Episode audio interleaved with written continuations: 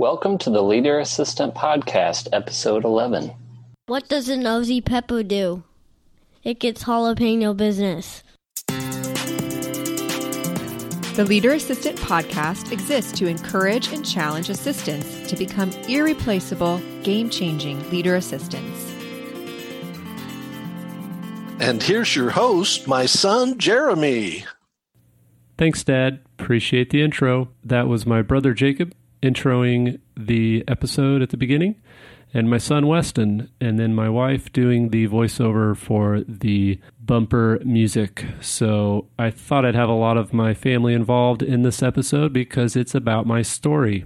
I've kind of written out a bullet list of my story so that I can hopefully quickly run through it. I wanted to give you a little bit of context because I realized I've released 10 or so episodes and not given my backstory at all. But I also wanted to do it as an example for something that I think you all should do with your friends and your family, uh, other assistants, even your boss in certain settings. I think it's just good to remember that we're all human, that we all have unique stories, and that we all come from different places. And in this day and age of technology and artificial intelligence and social media, um, I think this could be a really good exercise to bring us back to the humanity of life and the genuine, authentic, and uniqueness that we each bring to the table. So I'm going to jump right in. Uh, I'd love to hear from you. You can email me at podcast at leaderassistant.com or you can join the Facebook community at Facebook www.leaderassistant.com and share your story there. I will be posting the outline to my story, the bullet list uh, of my story in that Facebook group. So, again, facebook.leaderassistant.com. All right, let's jump right in. So, I was born in Virginia in 1984 on the first day of summer, June 21st. My parents met in college at Liberty University out there and um, we moved to Pennsylvania for a little bit. But then when I was one, we moved to Kansas City, Missouri, which is where my dad is from. And then the, in 1985, my brother Kyle was born. In 1986, my brother Jacob was born. And in 1989, my sister Paige was born. So I am one of four. I'm the oldest. Uh, we fight sometimes, but mostly we have a lot of fun. Unfortunately, I don't get to see them a ton because they are not in the same city as me. But if you're listening, Kyle, Jacob, and Paige, hi, I love you. All right, and then we were homeschooled. So my mom homeschooled us. Um, I was homeschooled all the way through high school. So you can blame my homeschooling on my genius if you think I'm smart, or you can blame my homeschooling on my geekiness if you think I'm geeky. I was very, very quiet, homeschooled kid. Uh, my dad was a pastor, so I was a preacher's kid. So I was a homeschool, quiet preacher's kid, uh, tall and skinny.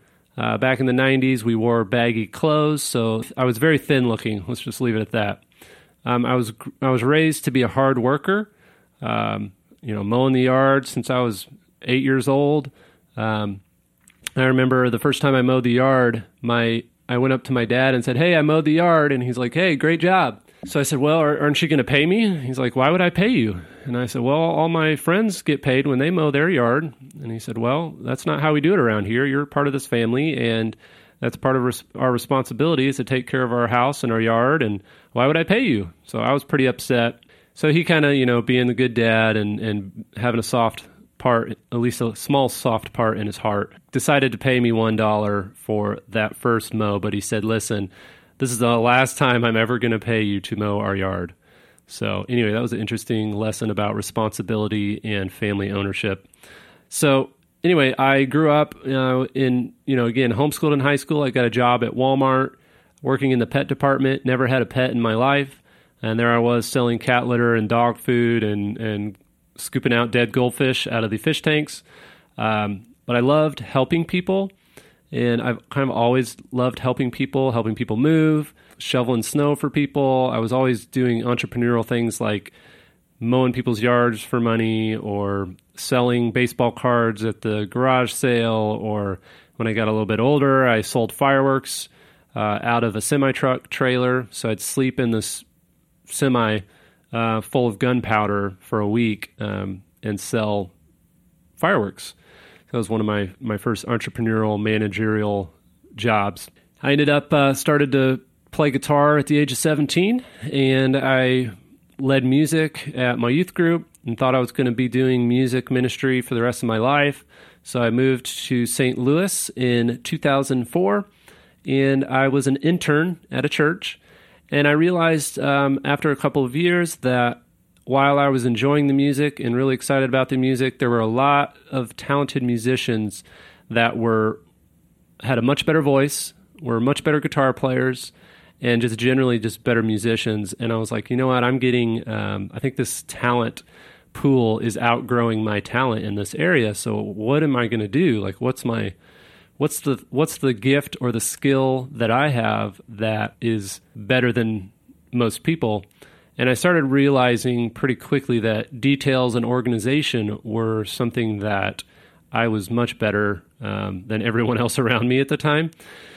So I ended up taking a pastor's assistant job as my first um, assistant job. Did that for about a year or so. Then I was a, kind of a departmental project manager assistant.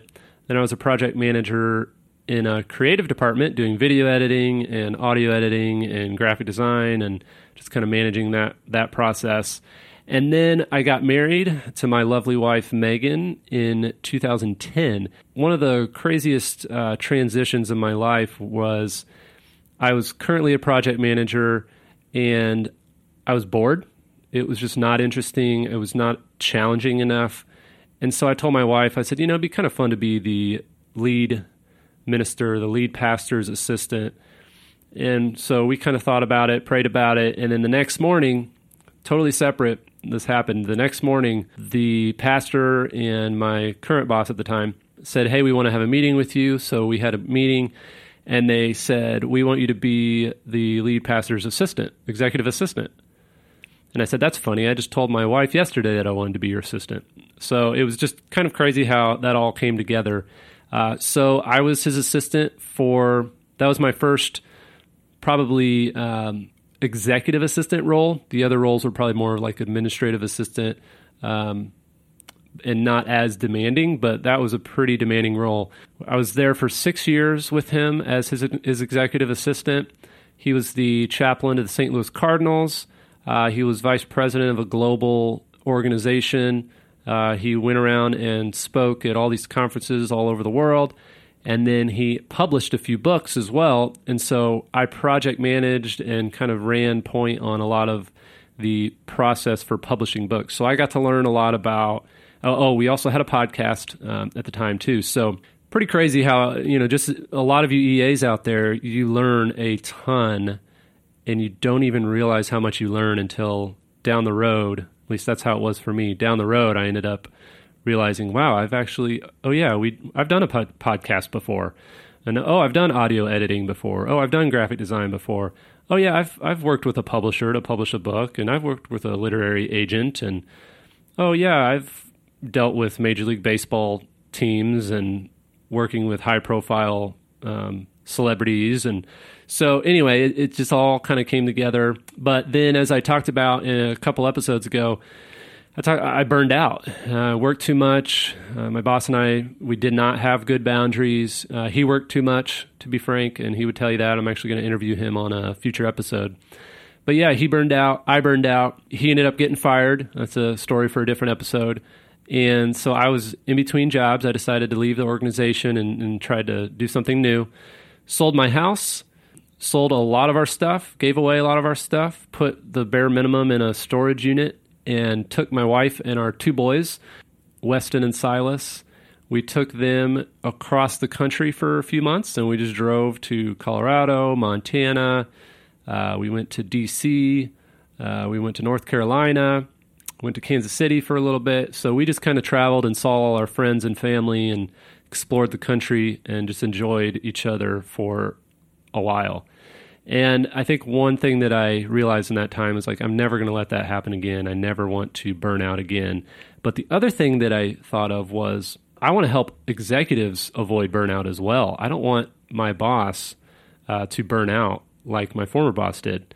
So I started GoBurrows.com uh, with the goal of helping as many leaders as possible accomplish their goals and avoid burnout. And um, kind of my little tagline is more time, more energy, and more success. Because I really am passionate about helping leaders, leader assistants, and executive leaders to accomplish their goals by reclaiming their time and reclaiming their energy.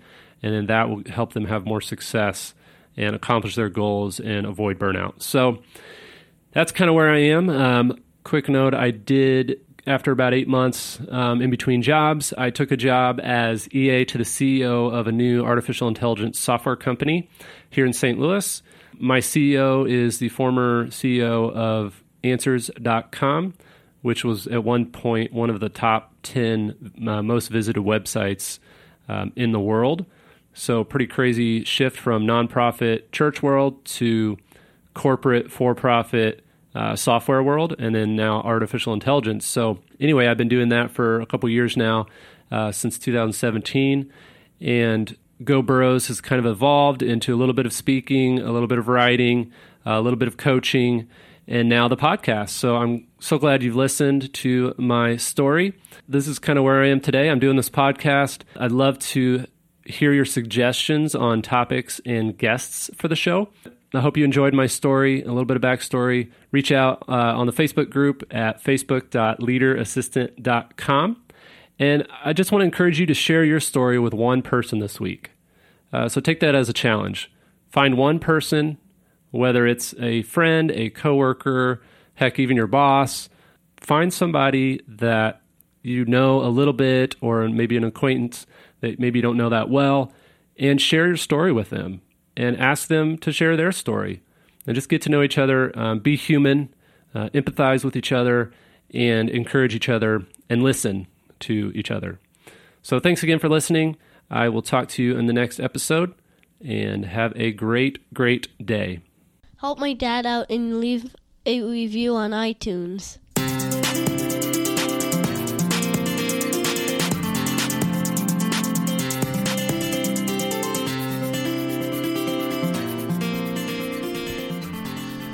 My dad is ticklish.